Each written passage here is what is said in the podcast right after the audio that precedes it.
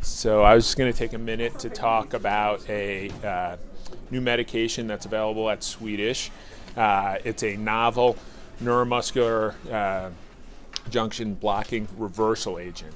Um, so we'll talk about why that's important. So uh, the neuromuscular junction uh, mediates muscle contraction, uh, and when we block that, we stop muscle contraction or paralyze the patient. So when does that become relevant? When we're intubating, exactly. So uh, we use succinylcholine, or uh, alternatively, in certain uh, scenarios, we use rocuronium or vecuronium. So uh, do you have any idea why we use one agent or another uh, to paralyze a patient? Use rock or vec if they're potassium Right. Right.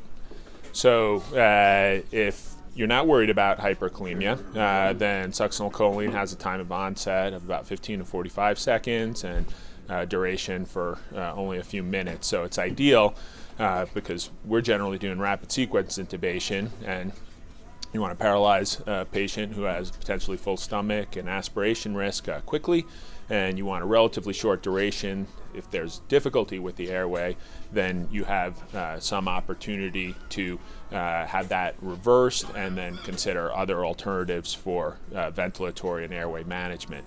Um, what's the downside of uh, rocuronium or vecuronium? So, in contradistinction, uh, it generally lasts for about 45 minutes to an hour, and that can become problematic. So, historically, uh, that was something that was problematic. But uh, since 2009 uh, in Europe, and recently the FDA approved uh, a novel neuromuscular blocking reversal agent that would be used specifically in that uh, scenario. It's called Sugammadex. Um, if you have paralyzed someone with rocuronium or vecuronium, and for us it's nice because uh, you know if that patient needs to be reversed rapidly, now we have an agent. You know, for uh, intensivists uh, or consultants coming down and want a neuro exam, uh, it's nice to be able to reverse that so that they can assess patient's neurologic status and make a, a determination for neurosurgical intervention, for example, or determine if, uh, for a neurologist if they're in status epilepticus you can actually administer this medication, uh, which is dosed at 16 milligrams per kilogram IV and reverses uh, the uh, non depolarizing agents uh, within uh, two to three minutes. So, uh, really sort of significant. So, just to step back, and then I'll finish up. You know, when when you think about sort of the physiology of neuromuscular blockade, um, you think about what's what's causing paralysis in the first place. So uh, if you have a, a nerve uh, and an action potential goes down it, and at the presynaptic terminal, which is sort of the bulb of the nerve, there's vesicles which contain what? Neurotransmitters. Right. And then in at the neuromuscular blockade, uh, right, the neuromuscular junction, it's acetylcholine, and acetylcholine is released, uh, diffuses uh, to the uh, across the neuromuscular junction, and binds to the acetylcholine receptor.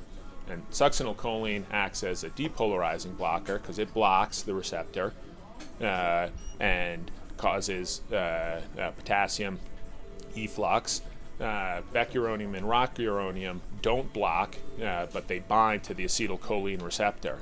So Sugammadex is actually within the vasculature.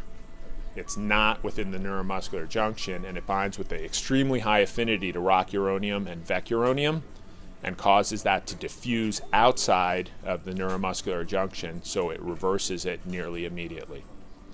So, anyway, uh, long story short, uh, novel neuromuscular blocking reversal agent that may be useful uh, for patients that we want to rapidly reverse who have used a depo- uh, uh, non-depolarizing neuromuscular blocking agent like rocuronium and vecuronium. Cool? Make sense? All right.